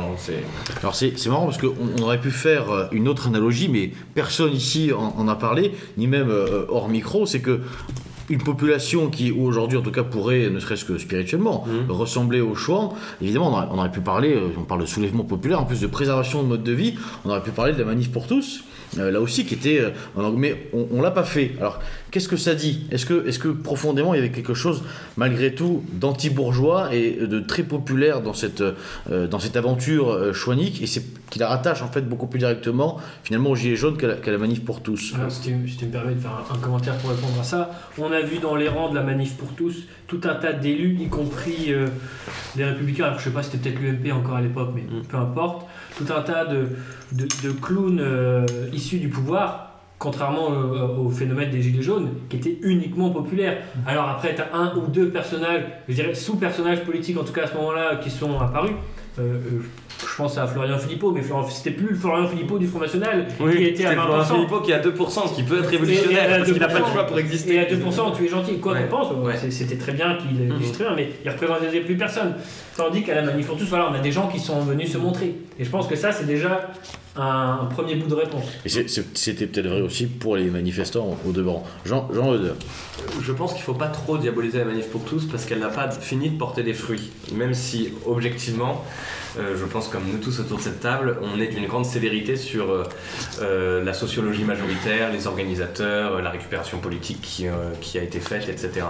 Maintenant, je pense qu'il y a eu des gens qui étaient au manif pour tous, qui étaient aux Gilets jaunes, et enfin, euh, c'était mon cas, je crois que c'était le vôtre aussi. Et donc, euh, je pense que le, le type qui est le. Ceux qui ont été au plus près de la chouannerie d'un point de vue à la fois spirituel et social sont ceux qui ont fait les deux. Maintenant, c'est clair et net que euh, non, le- la manif pour tous, ça sentait pas le paysan en sabot euh, chargeant. Voilà. C'était plutôt la défaite en tenue de commercial, quoi. Euh, mais euh. On parle des, des Gilets jaunes, mais euh, on pourrait aussi parler des opposants au, au pass sanitaire, pass vaccinal, qui certes se sont pas fait crever les yeux, mais euh, peut-être, enfin, sachant que non, c'est pas non plus euh, l'ensemble des Gilets jaunes qui s'est fait crever les yeux. Attention, je minore pas ce qui est arrivé, mais c'était quelques dizaines de cas, ce qui est déjà beaucoup, mais enfin. un gilet jaune suivi d'un autre gilet jaune. Non, ce que je voulais dire, c'est que euh, les opposants au pass sanitaire vaccinal, peu importe, qui ont refusé de se faire vacciner, ont été mis au, considérés comme des parias au bord de la société. Et donc j'ai envie de dire qu'ils ont été considérés bien plus mal que les Gilets jaunes pendant de nombreux mois. Alors là, ça va s'arrêter là prochainement, mais ça pourrait le, redevenir. Euh, quitte à être refusé dans les hôpitaux, quitte à être euh, euh, exclu de, toute vie sociale, de, clubs de sport, y compris les gamins. Enfin, finalement, ne, pas se faire vacciner dans le contexte qu'on a vu, c'était aussi une forme de rébellion par le, par le refus euh, de, de, la doxa. Donc, euh, on, parle beaucoup des Gilets jaunes, mais j'ai quand même envie de, mettre un point aussi sur, sur cet épisode récent qui n'est pas anodin. Euh, si je peux me permettre, il y a beaucoup de gens qui ne sont pas fait vacciner parce qu'ils croyaient 20 000 conneries sur le vaccin, comme d'autres avaient cru 20 000 conneries sur le Covid. Il y a aussi beaucoup de gens, c'était par, parce qu'ils ont eu du courage hein, de ne pas se vacciner, mais c'est aussi parce qu'ils avaient peur de mourir pour leur santé, etc. etc. Je dis pas que le vaccin n'est pas du tout mauvais pour la santé. Je, dis que. Non, c'était pas. Mais, non, mais effectivement, c'était pas forcément uniquement une question d'idéologie, de conviction. voilà, je, dis que ça n'enlève rien au. C'était quand même le thème de liberté qui ressortait euh, le plus de ces, rassemblements. Quoi qu'on dise, même si hmm. c'était en S'il faut mettre, euh, si, si, je peux me permettre de mettre un, un bémol malgré tout, c'est que euh, la, la, liberté défendue par les choix, c'était une liberté bon, vitale, euh, mm. une, liberté de, survie, donc ça, bon, c'est évidemment hors catégorie, mais si on doit continuer cette petite comparaison entre euh, les Gilets jaunes et euh, les manifestants donc, contre le, le, pass sanitaire. Qui souvent étaient les mêmes. Qui souvent étaient les mêmes, effectivement, pas tous d'ailleurs. pas tous, mais. qui, qui, D'où le souvent. Voilà, qui, qui étaient parfois effectivement les mêmes. Ceci dit, les revendications des jeunes, en tous les cas au début, ce sont aussi des revendications, j'allais dire, de, survie. C'est-à-dire qu'on ne parle pas de pouvoir aller au cinéma, on parle de pouvoir faire ses courses. Euh, les, les, velléités euh, des manifestants euh, pour le pass sanitaire, je ne parle évidemment pas des, des, gens qui perdaient leur travail, je parle de ceux qui manifestaient parce que c'était c'est dégueulasse de ne pas pouvoir aller au, café, au restaurant. Je pense qu'il y a une. Enfin, bon. D'accord, parce que chez les Gilets jaunes, il y avait une peur du déclassement. C'était pas forcément des gens qui n'avaient plus rien à bouffer. On n'est pas encore arrivé là, parce que sinon, il n'y aurait pas une préfecture qui aurait cramé en France, il y en aurait eu 100. Il y, a eu, il y a eu une peur du déclassement, c'était des classes moyennes qui perdaient de leur ah pouvoir d'achat. aussi, attends, sur les ronds Non, mais bien sûr, mais on a vu, on a vu beaucoup de gens qui. Je ne, je ne nie pas qu'il y a une, une certaine euh, grande pauvreté en France, mais encore une fois, parmi les Gilets jaunes, et j'en ai côtoyé beaucoup, je sais que vous aussi, mais il n'y avait pas que des mecs qui crevaient la dalle. C'est pas vrai de dire ça, et je crois que des gens euh, qui ont refusé la vaccination, le pass et tous ces, tous ces trucs-là, ont subi des conséquences sociales très fortes aussi, qui sont, qui sont à ne pas négliger. C'est pour ça que je, je réévoque leur histoire. Hugo euh, Juste pour, euh, pour terminer euh, là-dessus, je pense que le point commun, enfin, je verrais plus avec les Gilets jaunes, c'était aussi le rejet de l'État central, le rejet du jacobinisme. Donc c'est pour ça, hein, c'est mmh, effectivement mmh. à Paris, j'en ai fait plusieurs, bah, comme, comme vous tous, on s'est rendu compte qu'il y avait peu de Parisiens dans les manifestations. Ah C'était des personnes qui venaient beaucoup d'ailleurs du Grand Ouest, hein, mm. aussi beaucoup de Bretons. Qui auraient volontiers brûlé Paris. Exactement. Les seuls Parisiens qu'il y avait, c'était les Antifa. Oui, euh... quasiment, hein, quasiment. Et donc en fait, tout un tas de personnes qui sont sur Paris, parce que Paris c'est le centre du pouvoir, mais tous les pouvoirs, hein, Conseil d'État, Conseil constitutionnel, Assemblée nationale, Sénat. Et donc, on a vraiment ce lien, c'est-à-dire vraiment, quand on parle de l'État jacobin, c'est la Révolution française.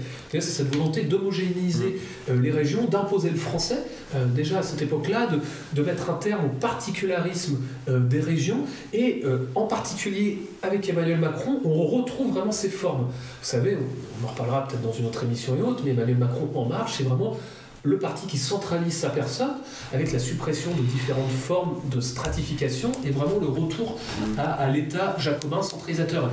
Et je pense qu'il y a une dimension qu'il ne faut pas négliger, vraiment cet aspect-là, c'est l'opposition face à Paris. Bien sûr. Alors, pour, qui n'est exprimé par aucun parti politique actuellement en France, et encore moins à droite d'ailleurs qu'à gauche, ce qui est totalement, mais vraiment totalement lunaire, puisque je, fais, je me permets cette incise, on est face à des gens qui prétendent défendre l'identité française au nom du jacobinisme, alors que c'est le jacobinisme qui a interdit aux Bretons de parler breton, mais qui a dit à, à Boubacar, oui, tu es aussi français que Yann, qui devrait pas s'appeler Yann, qui pourrait s'appeler Jean. Voilà, donc euh, c'est lunaire. Ceci, dit, c'est pour ça que les, les, candidats qui proposent des, changements de prénom euh, euh, ne, peuvent évidemment pas recevoir notre, toute, notre, toute notre sympathie. Alors, pour, pour, revenir un petit peu, pour, pour nous recentrer euh, malgré tout et pour terminer, j'allais dire, euh, sur cette figure du chouan, donc on, a fait un parallèle finalement. Euh, bon, on a vu qu'il était soumis malgré tout à des questionnements. En tout cas, on, peut être d'accord sur le, parallèle tracé, le, la, ligne directrice tracée depuis les chouans jusqu'au gilet jaune. La question c'est, et on va gentiment glisser pour revenir à la question posée par Larry tout à l'heure, euh, revenir un petit peu sur l'alvarium, c'est la question c'est comment la chouannerie, comment la figure du chouan euh, peut-elle encore euh, finalement nous inspirer aujourd'hui? Quel chemin de combat elle nous indique? Et évidemment l'exemple et la question que posait Larry d'alvarium là-dessus nous intéresse tout à fait c'est pour ça qu'on est ravi d'écouter Jean-Eudes à ce sujet. Alors, si vous ne l'avez pas encore lu, il faut lire le livre qu'a publié celui qui a le bon goût de s'appeler Yann et pas Jean, Yann Valéry, Yann Valery. Il va te casser les dents. Voilà. et, son nom. Non, euh, donc son, son, livre, son livre qui s'appelle euh, Sécession. Et là, il y a un vrai parallèle à faire avec euh, la chouannerie et les guerres de Vendée à plusieurs égards. le premier, c'est que ce qui a fait la force des chouans et des Vendéens, c'était leur capacité de résilience. Et je pense que c'est quelque chose qui nous manque à tous. Et sans vous inviter à être des survivalistes obsédés, j'invite tous nos auditeurs quand même à se dire que demain, en cas de conflit ou en cas de licenciement ou en cas de persécution, de passe sanitaire, écologique, que sais-je, euh, le meilleur moyen de faire en sorte de dire à l'État d'aller se faire euh, mettre, c'est quand même d'avoir des réseaux de solidarité et euh, un maximum d'autonomie, etc. Et là, je fais lien avec l'Alvarium, c'est que même dissous officiellement, puisque nous, nous, avons cessé d'utiliser nos réseaux sociaux, etc. L'Alvarium continue d'exister dans les faits, puisque les gens continuent à se fréquenter, puisqu'ils continuent à bosser ensemble, euh, puisque euh, euh, quand l'un a un souci, voilà, les autres viennent l'aider, etc. Et donc, voilà, le, parallèle, on peut le faire quand même, c'est sur l'aspect résilience des merdes, parce que honnêtement, je crois que comme plein d'autres mouvements, hein, quand je parle de l'Alvarium, il faut voir que je mets derrière tout ça une génération, plein d'autres mouvements et tout, mais c'est quand même un grand art de la démerde. Euh, et puis enfin, euh, euh, on l'avait dit dès que Darmanin a annoncé notre dissolution, mais il est clair et net que pour nous, la politique n'est pas une histoire de petits papiers et de décrets. Donc on vous prépare des surprises qui vont, à bien des égards, je pense, rappeler encore la chouannerie et les guerres de Vendée, ne serait-ce que d'un point de vue géographique je puis dire.